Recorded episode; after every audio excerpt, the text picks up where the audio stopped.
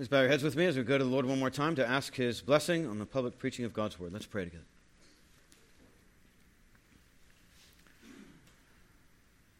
Father, you tell us in Scripture that man does not live on bread alone,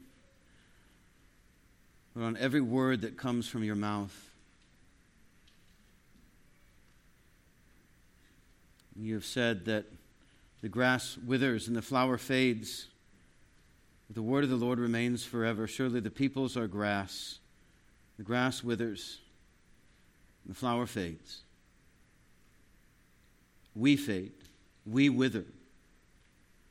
Yet your word remains from age to age, from generation to generation.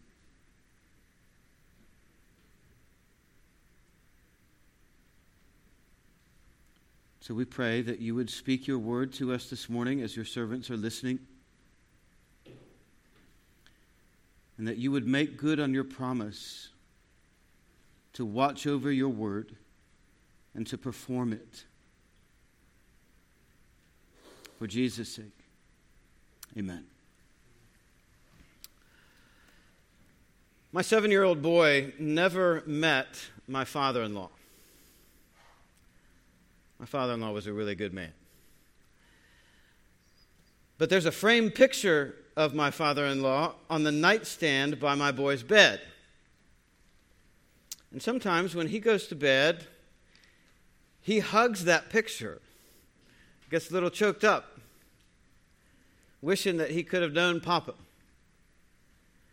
And even though he never met him, he seems to miss him and he looks forward to seeing him in heaven. That picture is all my boy has ever had of Papa. It's a poor substitute, but it's going to have to do for now.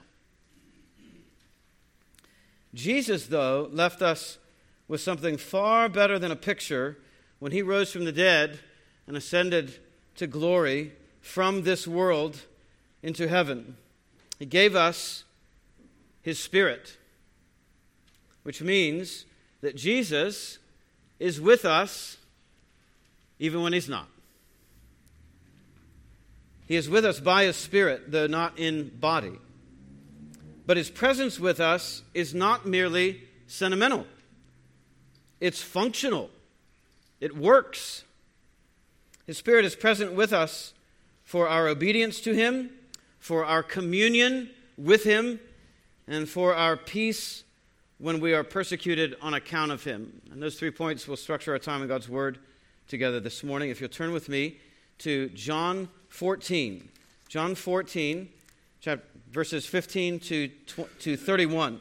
John 14, 15 to 31. Follow along in your Bible as I read for us out loud. John 14, verses 15 to 31.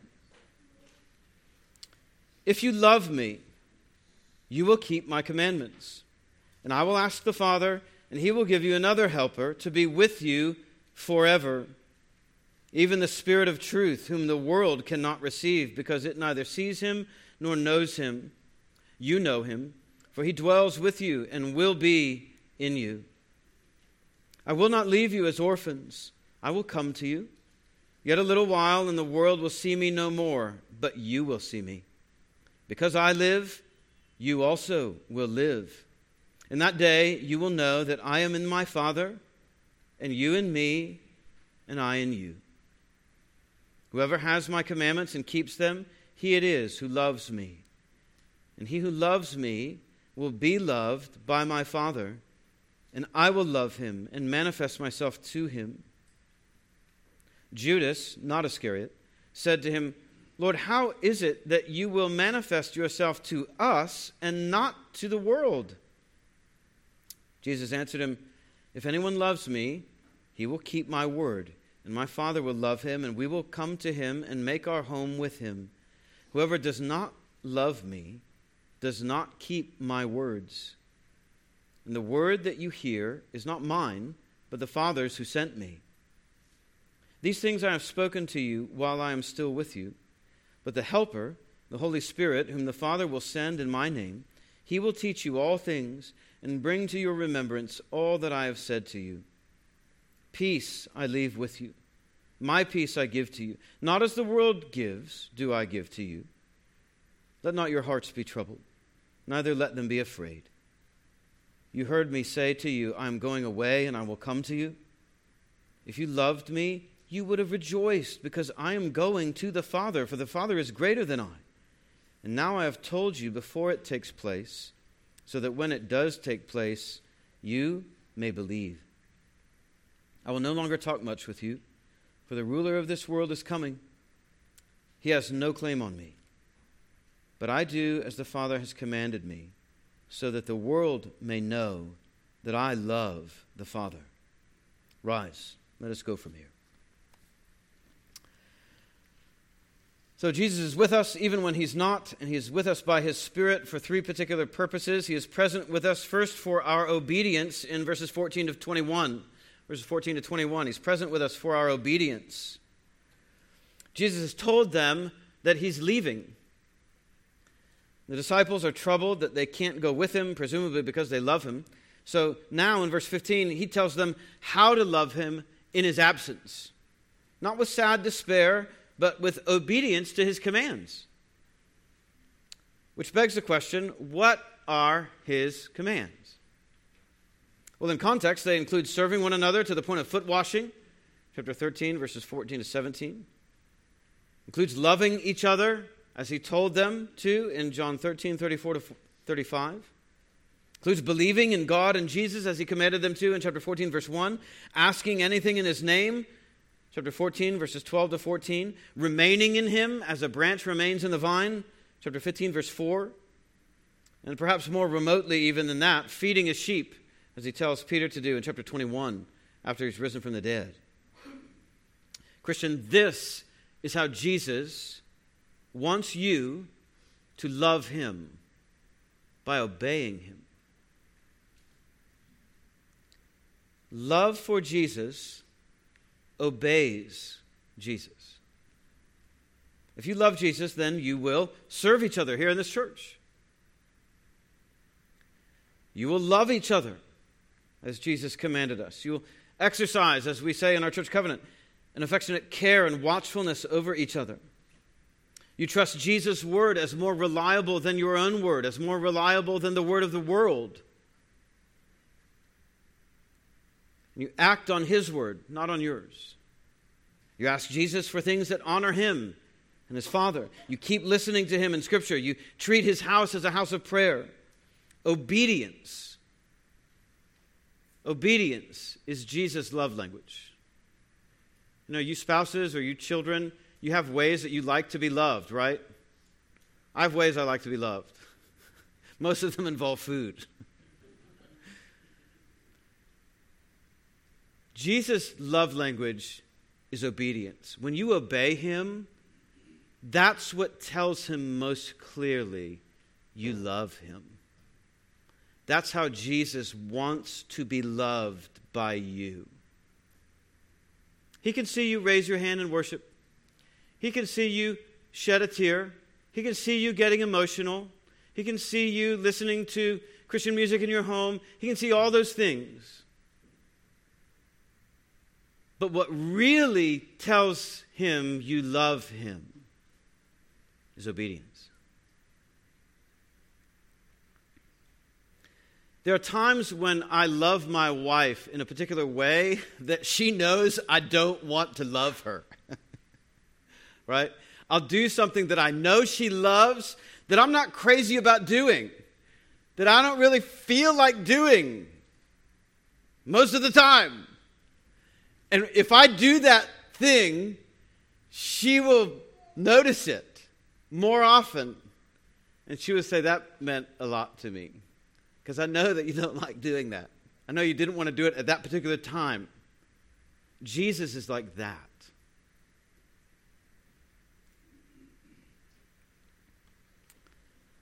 But how do we obey him? Where do we get the power for this kind of obedience. We know the precept that we're supposed to obey. It's love. Love for Him, love for one another, obedience to His commands, serving one another, asking Him anything in His name, abiding in Him. But how do we obey? Where's the power coming from from this kind of obedience? Well, the connection between verses 15 and 16 is not causal, it's instrumental. If you love me, then You will prove it not simply by your emotion, but by your obedience. And I will enable your obedience by asking the Father to send you another helper besides me, namely the Holy Spirit, who will come in my stead to be present with you and powerful in you to obey when you don't feel like it in your flesh, which is all the time. The word helper is literally one called alongside to counsel, to enable, to help. It often happens in legal contexts in the first century literature. So Jesus is saying, I will not send my spirit because you are already obeying my commands and deserve to have more of my spirit. That's not the sense. It's, I will send my spirit so that you will obey my commands. This is Jesus making good on God's promise in Exodus, excuse me, in Ezekiel 36, 27. I will put my spirit within you. Why? Because you are already obeying and you deserve my spirit as a reward? No. I will put my spirit within you and, bracket, thereby cause you to walk in my statutes and be careful to obey my rules. That's how you're going to obey. I will put my spirit in your heart, and my spirit will move you, motivate you, empower you, make you want to obey out of love for Jesus. Again, this is how Christianity is different than any other religion in the world. You don't get that from Islam or Buddhism or paganism. You only get the Spirit of God from the Son of God, promised by God the Father. Now, look there at what Jesus asks the Father for on our behalf the Helper. The best gift Jesus can ask the Father to give you is not to pay off your mortgage. It's the Holy Spirit. Jesus then is modeling for them in verse 16 the kind of prayer he wants them to pray in verse 14. If that's what he's asking, then that's the kind of thing we should be asking too. As believers, we already have the Spirit because but we should be asking for him in greater measure, both individually and together as a local church. All this addresses the disciples' concern that they can't follow Jesus where Jesus is going just yet. Well, since they can't follow him, he will send his spirit to be with them as another helper in his place to minister his presence to them, commissioned by Jesus to represent Jesus until Jesus returns. That's why Jesus calls the Spirit the Spirit of truth because the Spirit represents Jesus as the truth and interprets for us what Jesus means when he calls himself the truth and what that truth requires of us in response. And notice, too, the Trinitarian theology God the Son asks God the Father to send God the Spirit so that by the Spirit's power, the Son is obeyed, so the Father is honored. This is all about God. Jesus is making your life, the life of his disciples, all about the glory of the triune God being made manifest in their heart. This is not about me. This is not about you. This is about God being honored in his triune being through you and me in the church.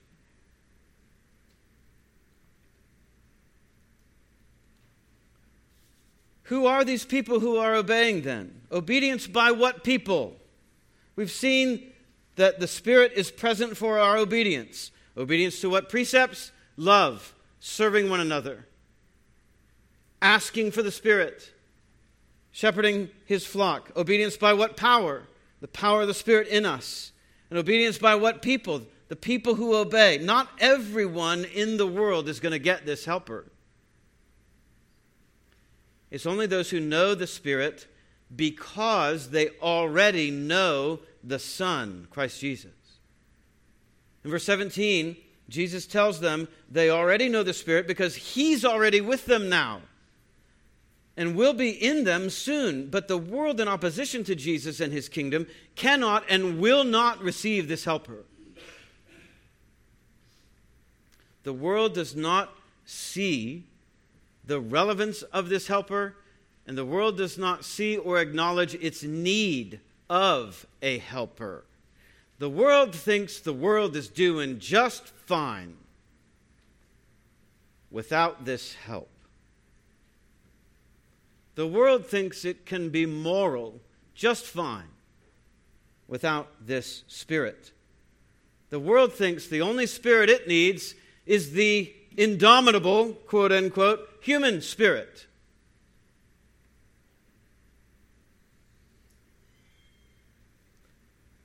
The world doesn't want to be helped because the world wants to believe the lie of sin. So it has no use for the Spirit of truth, the Holy Spirit. And this is why the world cannot and will not receive the Spirit. This is why Paul says in 1 Corinthians 2:14, the natural or carnal man does not receive the things of the Spirit of God for they are foolishness to him. The natural man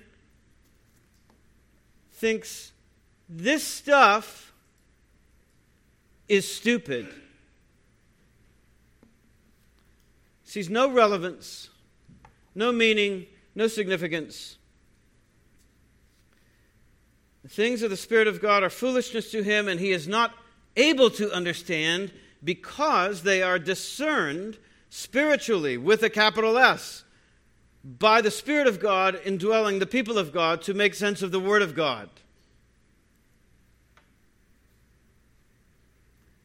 You cannot receive God's Spirit then unless you see your need of God's Spirit and understand His role. And that means you have to quit agreeing with the world and what it says about what it means to be good.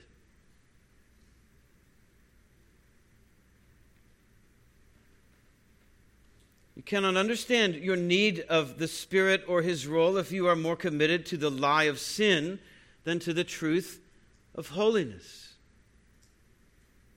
And that spiritual sight, that insight, only comes from and through Jesus. And Jesus tells them when in verses 18 to 20. I will not leave you as orphans. I will come to you yet a little while. That's when. Yet a little while, and the world will no longer see me, but you will see me.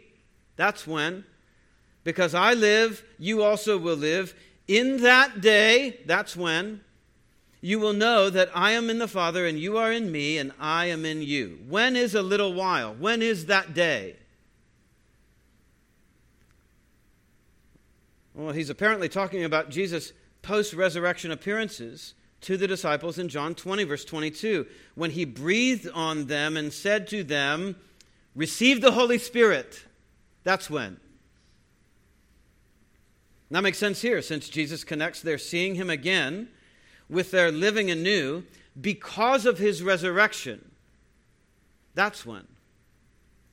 He says here, Because I live, you also will live. So Christians live anew through the resurrection of Jesus from the dead by faith in that, by union with Christ in his resurrection. But if so, then the when of this presence for obedience is when Jesus breathes on them to give them the Spirit in chapter 20, verse 22. That's the indicator of the new creation from Genesis 2 7. Remember, there God breathed into Adam the breath of life. Adam sinned as our representative head, and he forfeited, not only for himself, but for us, his physical life and the indwelling of God's Spirit that he enjoyed and we would have enjoyed with him had he obeyed. Jesus, as the second Adam, obeyed God where we disobeyed God. And he died as the penalty for our disobedience to his law and our rebellion against his love. Jesus rose from the dead. He breathed his resurrection life onto his first disciples in his spirit, giving them his personal spirit to motivate and empower their obedience. And when we believe the gospel of Jesus, as preached by the apostles of Jesus, we get that same spirit today.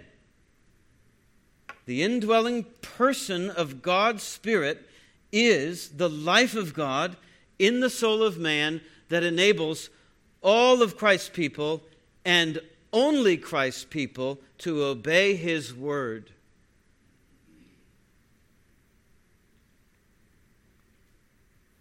This is why we get frustrated in our Christian life because we don't realize we can't live the Christian life apart from the life of Christ breathed in us by his Spirit and renewed in us and asked afresh from us.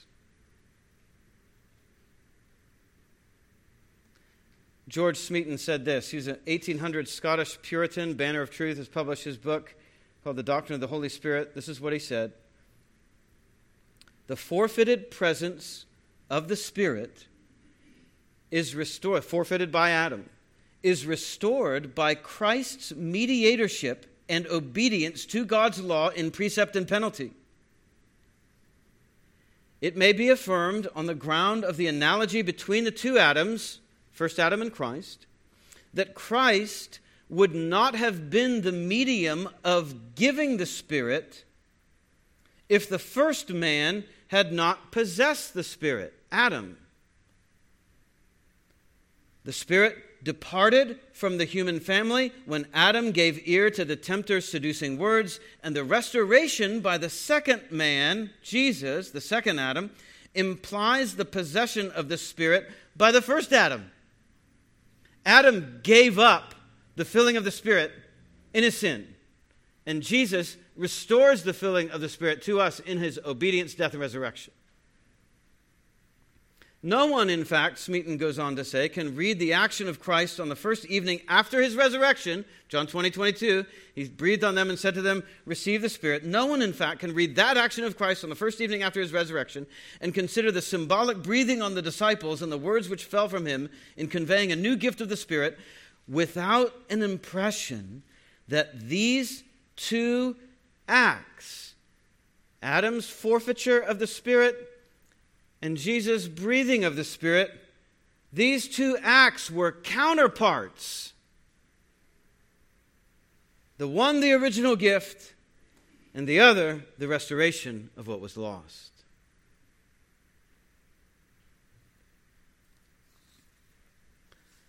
That, Christian, and nothing less, is what Jesus has restored to you by giving you his Spirit. He has made you a better man than Adam. Because you have the Spirit that Adam lost the Holy Spirit. As power for obedience, lost in Adam, restored in Christ. The Spirit then is how we obey in Christ. The Spirit is the reason we want to obey. And our way of knowing how to obey since we were deprived of that ability by Adam's disobedience and forfeiture of the Spirit. So then, why do we obey? What's the purpose of our obedience? Well, in verse 21, Jesus returns to obedience as proof of love. The one who has my commands and keeps them, this is the one who loves me. The one who loves him is not the one who shows most sorrow at his departure from them. The one who loves him is the one who trusts he must go away in order to prepare a place for them and to have an indwelling relationship with them by the outpouring of his Spirit that he could not otherwise have if he did not go away. The one who loves me will be loved by my Father, and I will love him and reveal myself to him. We obey then from love for Christ, for the enjoyment of God's fatherly pleasure and approving love, and for deepening communion with Christ Himself. That's why we obey. Isn't that why your children obey you? kind of because they don't want to get in trouble, but because they want to be on your good side, because they want your fatherly pleasure in them. They don't want to be on your bad side, they don't want to be on the outs. So when Jesus says, The one who loves me will be loved by my Father, it's the same point as when he said earlier, No one can come to the Father except through me. Loving Jesus means, above all, seeing Jesus to be the Father's own revelation of himself, relying on Jesus as God's provision for man's sin, and finding God's righteousness for our salvation in Jesus. That is the way to be loved by God in Christ. And so you can see the only merit here belongs to Jesus for his obedience. And his obedience purchases and procures the presence of his personal spirit with us and even in us, even in Jesus', Jesus' physical absence from us. The presence of His Spirit is what motivates and empowers Christ trusting people to obey the truth of His commands, to trust Jesus, love and serve each other as Jesus loved and served us, to ask from Jesus anything for His honor, and to remain in His love by listening to His word in Scripture and talking to Him in prayer. Jesus then is preparing his disciples to have relationship with him after his departure. And that relationship is going to happen through trusting obedience by the power of the Spirit present in them from the inside out. And we will not be orphaned in Jesus' presence because Jesus was effectively orphaned for us on the cross, forsaken by his Father so that we might be, not be left as orphans but adopted as sons and daughters of God by the merit of Jesus' blood and righteousness. So Jesus has provided for us all that he required of us by his Spirit. He has now sent to live in us. We love him then by obeying him through the Spirit, asking him to empower us, to motivate us, to strengthen us. And as we obey, we see Jesus reveal himself to us more by illuminating His Word to us, which in turn shows us that the presence of Christ's Spirit with us is not only for obedience, but also for communion with us. Leads us to our second point. Christ leaves his Spirit with us, present with us, for communion with him. Verses 22 to 26. And this is an exclusive communion. It's an exclusive communion. Peter was confused about Jesus' departure by death earlier in this same conversation. Thomas was confused about the way to follow Jesus when he already knew Jesus as the way. Philip was confused about how to see the Father when Jesus was standing right in front of them. And now Jude is confused about why Jesus is only going to reveal himself to his obedient people and not to the whole world. I don't get it. Why just us? Wouldn't it serve you better to reveal yourself to the whole world, not just us?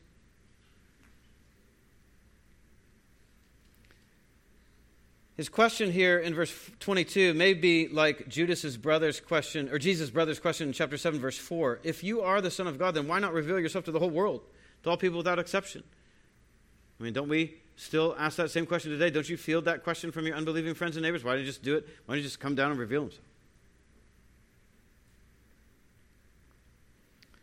And Jude asks it as a what happened question. The question assumes that Jesus has come to be an earthly kind of king, presiding over an earthly kind of kingdom, and Jesus is now changing course somehow from his original plan, as Jude understands it. But an earthly kingdom was never Jesus' mission. He came to die for the sins of his own people in order to rise from the dead, ascend to God's right hand, and from there rule over a spiritual kingdom in the church. But Jesus doesn't seem to answer Jude's question very directly, does he?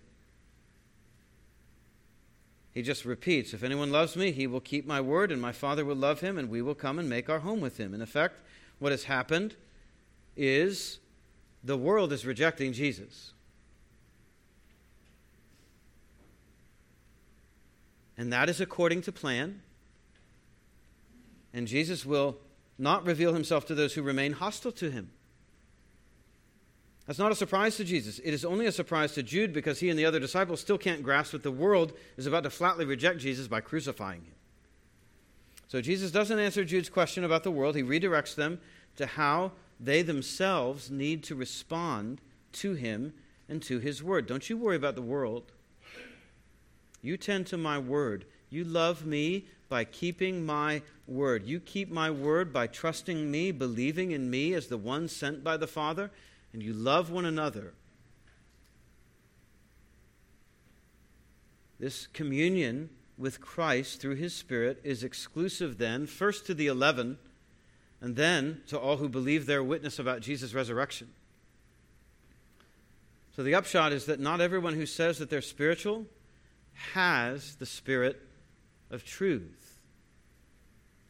You might have a spirit, all right, but if you're not trusting and obeying in Jesus, then the spirit you have is not the spirit of Christ.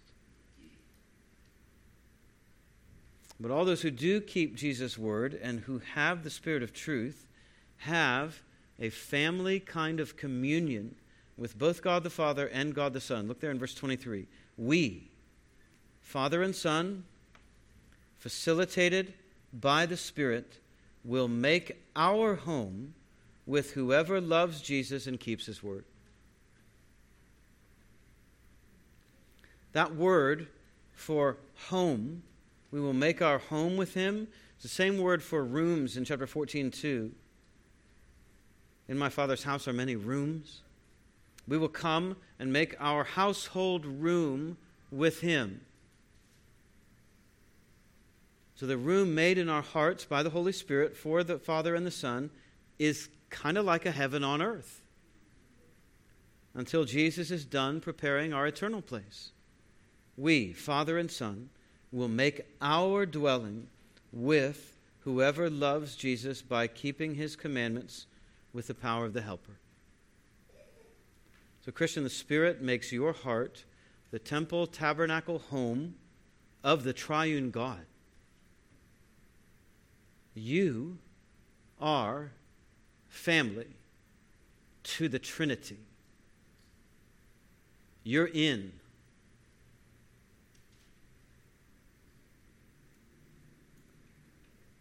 God makes himself at home with you, in you. That's as in as it gets. Your heart, Christian, is the antechamber to heaven. And the Father himself has authorized it all in verse 24.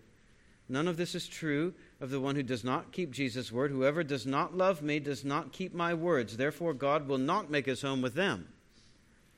But for those who do, their household, family communion with the triune God in their hearts is actually the message that the Father has sent to be relayed by the Son to us. So, this is not just Jesus kind of riffing on his own.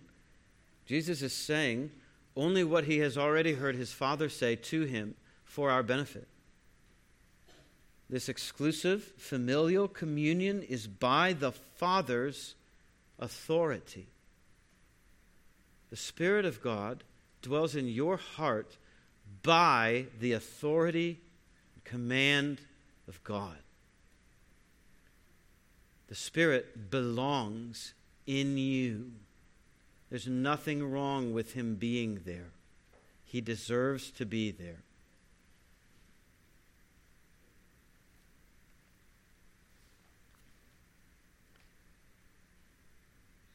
Jesus didn't have to twist the Father's arm to make your communion with Him a reality. This was the Father's idea. Jesus is only doing, He is only making real this communion because the Father told him to do it for you.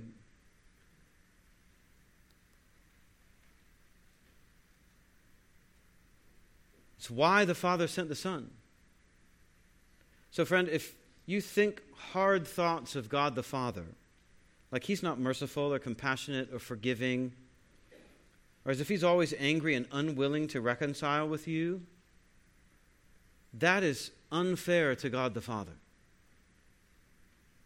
You're disparaging him. That's not who he is. That's not who he's presented himself to be. That's not why he sent Jesus. The Father sent the Son to be, in his own divinity and humanity, the Word of God, the message about God's love for the world in its need to be forgiven by God and reconciled by God. So don't think hard thoughts about God the Father. He's the one who sent the Son.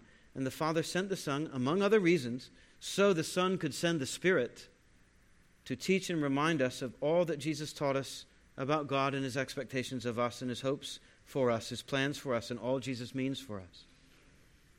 That's what the Helper does in verse 26. The Helper, the Holy Spirit, whom the Father will send in my name, he will teach you all things and bring to your remembrance all that I have said to you. So the Holy Spirit is going to be the one who will teach the apostles all things and remind them of everything Jesus taught them while he was on the earth, so that they can write Scripture accurately. The sending of the Spirit is first special to the apostles, and then democratized, as it were, to all of God's trusting people in Christ. And the focus of the Spirit's teaching ministry is not to say a bunch of new stuff, but rather to remind us of all the stuff Jesus has already said to us and what that stuff means for us. The Spirit's work is to illumine for us, to shed light on, and to remind us of everything Jesus said about how He fulfills Scripture and how He fills our hearts with His Spirit. What Jesus is saying here about the Spirit is different from how many people think of their experience of the Spirit today. And it's sometimes hard to talk about because we are experiential people. We like to talk about our experiences, and we don't want anybody to take our experiences away from us.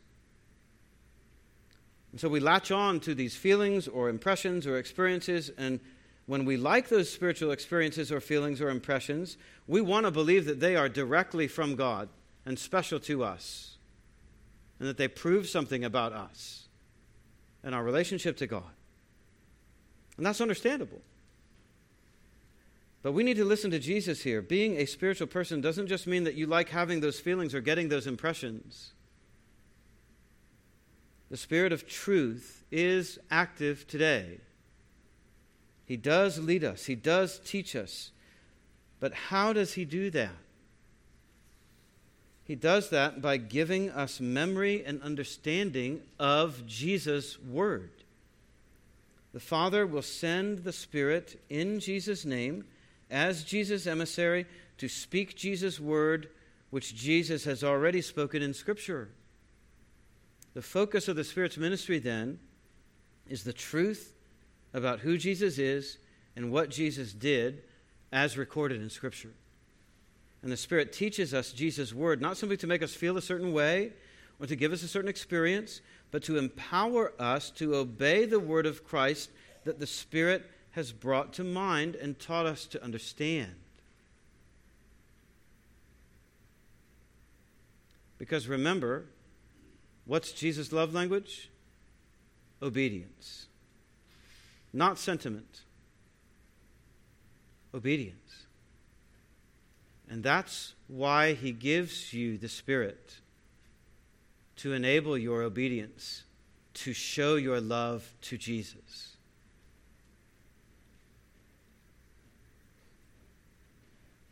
So the Spirit fills our minds with true and right thoughts about Scripture and about Jesus and about how to obey Jesus' word in Scripture. That is what it means for the Spirit to be the Spirit of truth. He teaches us what it means for Jesus to be the way, the truth and the life. So, the ministry of the Spirit, in other words, is not self glorifying. The Spirit is not there to attract attention to Himself or to you. The ministry of the Spirit is Christ glorifying because the Spirit is teaching and strengthening you to love Jesus by obeying Jesus.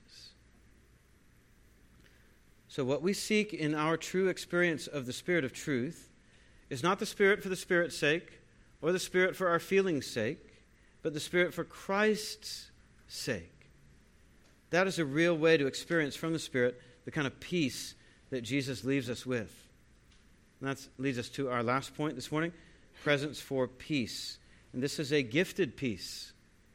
It's given to us freely. Jesus leaves us with his peace as an unmerited, undeserved, unearned parting gift. He simply gifts it, he bequeaths it to us as if he's leaving it to us in his will right before he dies. And this peace is Christ's peace, he says. What's that mean? Well, it's his own well being of heart and mind and relationship with his Father. It's also the absence of any and all conflict or hostility with God. And yet it also includes tranquility of mind amid the world's hostility against us as Jesus' followers. It's holistic, and if it is Christ's peace, the peace he himself enjoys, then it is both secure and it is effectual. It works. Nothing in this world can ruin what Jesus calls my peace, and he gives that peace to you and to me as believers in Christ. We can forfeit it by not realizing how enduring and unassailable it is. We can not realize that we have it when we do. But this peace is not vulnerable to political or cultural shifts. It's not subject to social changes or family feuds.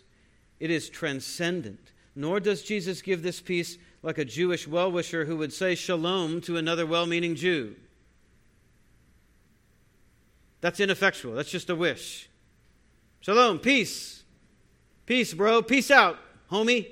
That's just a wish. That doesn't do anything. It expresses, you know, kind of a, I, I hope you're doing okay. But Jesus is leaving us more than just that. What's more, Jesus says, Not as the world gives, do I give to you. How does the world attempt to give or offer you peace? Well, it promises without delivering, right? The world is full of promises of peace. Here's peace. Here's peace. Here's how you can have peace of mind. They sell it. It's called insurance.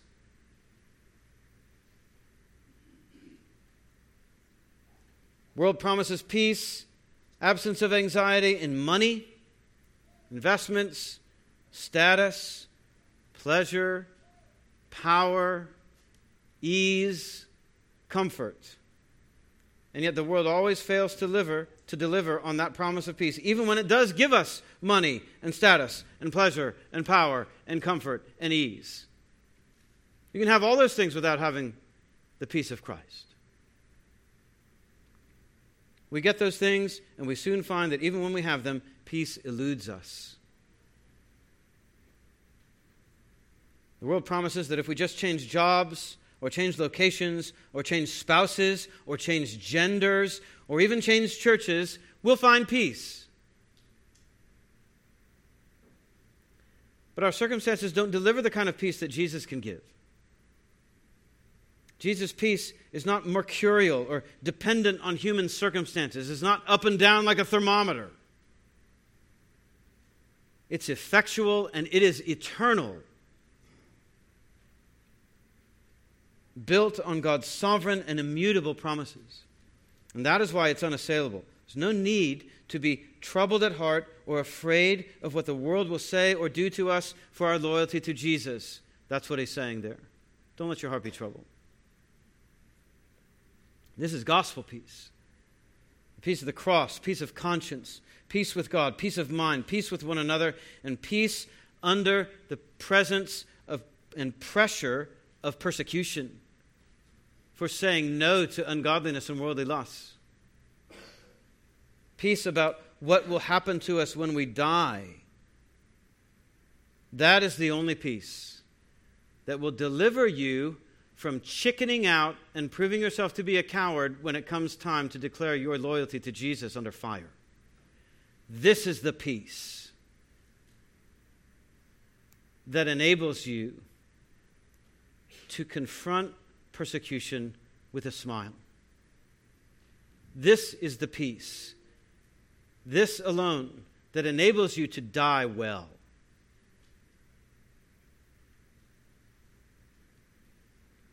And it only comes from trusting that Jesus died for us in order to conquer death for us by rising from the dead himself to be the firstborn of all those who will participate with him in the new creation to come by faith in his person and cross work. Courage for the gospel in the face of persecution comes from the kind of peace in your heart that is ready to die.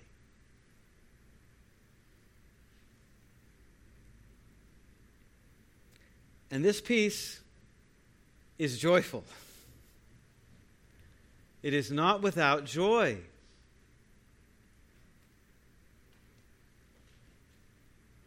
If this is the peace we enjoy from Jesus, then we should rejoice that Jesus is going to the Father to enjoy the Father's presence himself. After all, the Father is greater than the Son, not greater in divine essence or glory, but greater in function. That's why the image of the Godhead is revealed to us in Father Son language and imagery. The Father plans, the Son accomplishes. The Father is greater. The Father commands, the Son obeys. The Father is greater. The Father sends, the Son goes. The Father is greater. The Father radiates, the Son reflects. The Father is greater. That's why the relationship is Father Son, not friend friend or brother brother or partner partner. Jesus wants to go back to that functional relationship and glory that he had with his Father before he came to earth. And he wants his disciples to want that for him, even though it means his physical absence from them. Hey, hey, Jude, Jude, you should be you should be rejoicing. You should be hugging me. You should be laughing with me. I'm going back. And I'm going to send my spirit. You're not going to regret this, and neither am I. Perk up.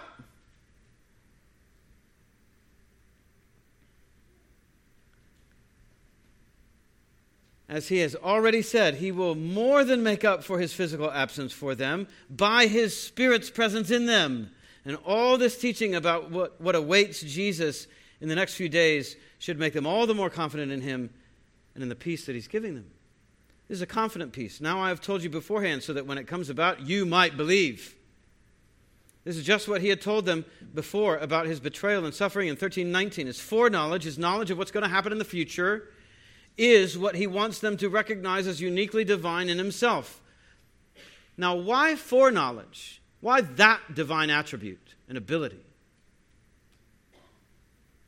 Why not some other display of love or power or mercy to prove to them that he really is God?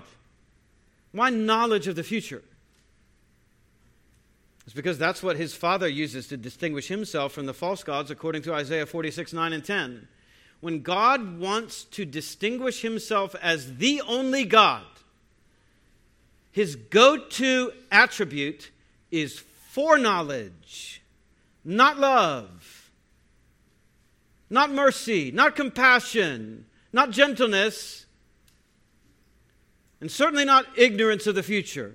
It's foreknowledge. Isaiah 46, 9 through 10. I am God. This is how God preaches.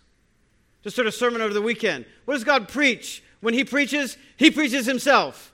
And what's one of his favorite attributes of himself to preach? His foreknowledge. He loves giving sermons on foreknowledge as unique to him. I am God, and there is no other. I am God, and there's none like me. What would it be if there were one like you, God? There is none like me, declaring the end from the beginning and from ancient times, things not yet done, saying, My counsel shall stand, and I will accomplish all my purpose.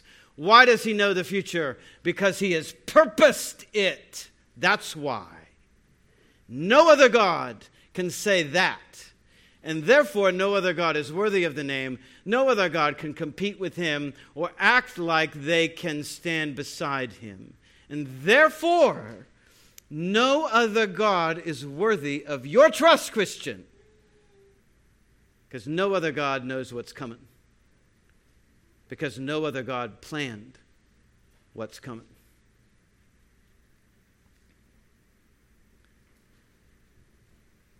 And so, once the eleven see that his suffering happens just as Jesus told them that it would, and that his Spirit will come just as he promised, then, then they will believe. it happened just like Jesus told it it was going to happen.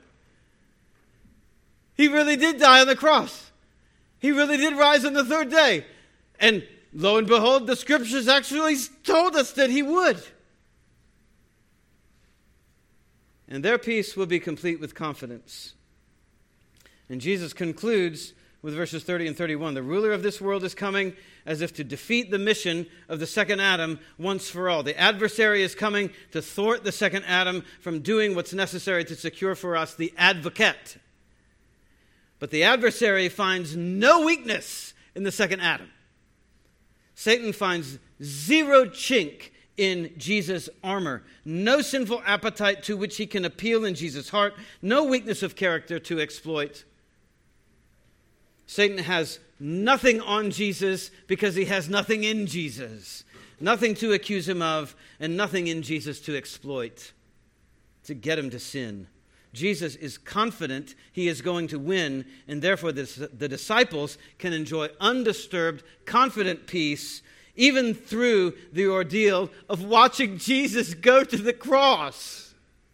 He wants them to be confident even through that. He doesn't want their tears. He doesn't want their despair. He doesn't want their feeling sorry for him. Jesus does not feel sorry for himself. He is confident. And therefore, Jesus can and Jesus will model for you and me on the cross the obedience, communion, and peace under pressure that he is promising to provide for his disciples. He did that. He will obey the Father all the way to the death, an excruciating death, and in doing so will endure the alienation that we deserve for our obedi- disobedience. He will endure the lack of communion with God that Adam drew down for us, that Adam forfeited on our behalf. He will, by that obedience, retain the Father's pleasure and remain in the Father's communion, even though experiencing the pain and curse of all of our disobedience. He will model the peace under pressure and courage under condemnation that He is commanding for us and making available to us. He will model this uninterrupted obedience, communion, and peace so that the world will know that Jesus is the one who loves the Father with the perfect love of perfect obedience. He is the one who has the Spirit without measure and so obeys perfectly and enjoys undisturbed perfect communion and undisturbed peace under pressure. And therefore, He is the one who gives the Spirit's presence liberally to whomever he will, and to only those whom he will. He is the one who has obeyed the Father in every way we have disobeyed. He is the one who has secured and restored peace for all those who have disturbed the peace by the violence of his death. And he is now ready to accomplish his mission, which he indicates by saying, Arise, let us go from here. It's time to act. The situation is changing. He's ready. He takes the initiative to obey, and he leads his disciples to the, their front row seats to witness the drama of his own sacrificial obedience for them and for us. And because Jesus obeyed so perfectly in his life and death, the Father raised him from the dead to give him glory and to give him the privilege of sending out the Spirit into our hearts so that we could have his presence with us for obedience and for communion and for peace. Do you know him, friend? You know him? You must. You should. And praise Jesus, you can. Let's pray.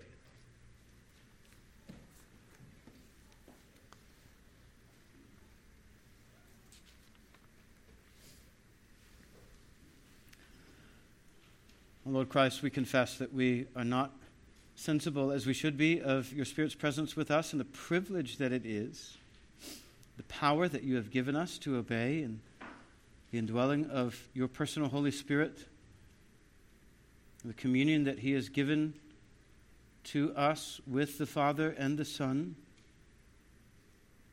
or the peace that He has secured for us, even amid the pressure of persecution We've not praised Jesus adequately for securing all these things by his own obedience, which restored our communion and our peace, even though he was forsaken on the cross for us and he was done violence so that we might be at peace. So, Lord, teach us these things to apply these things, to receive them as good gifts from your hand, the best gifts that you could give.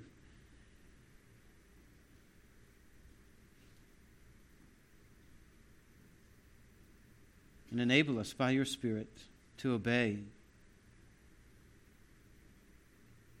Teach us by your Spirit to enjoy communion with you in prayer and in your word as interpreted by your Spirit who breathed it out.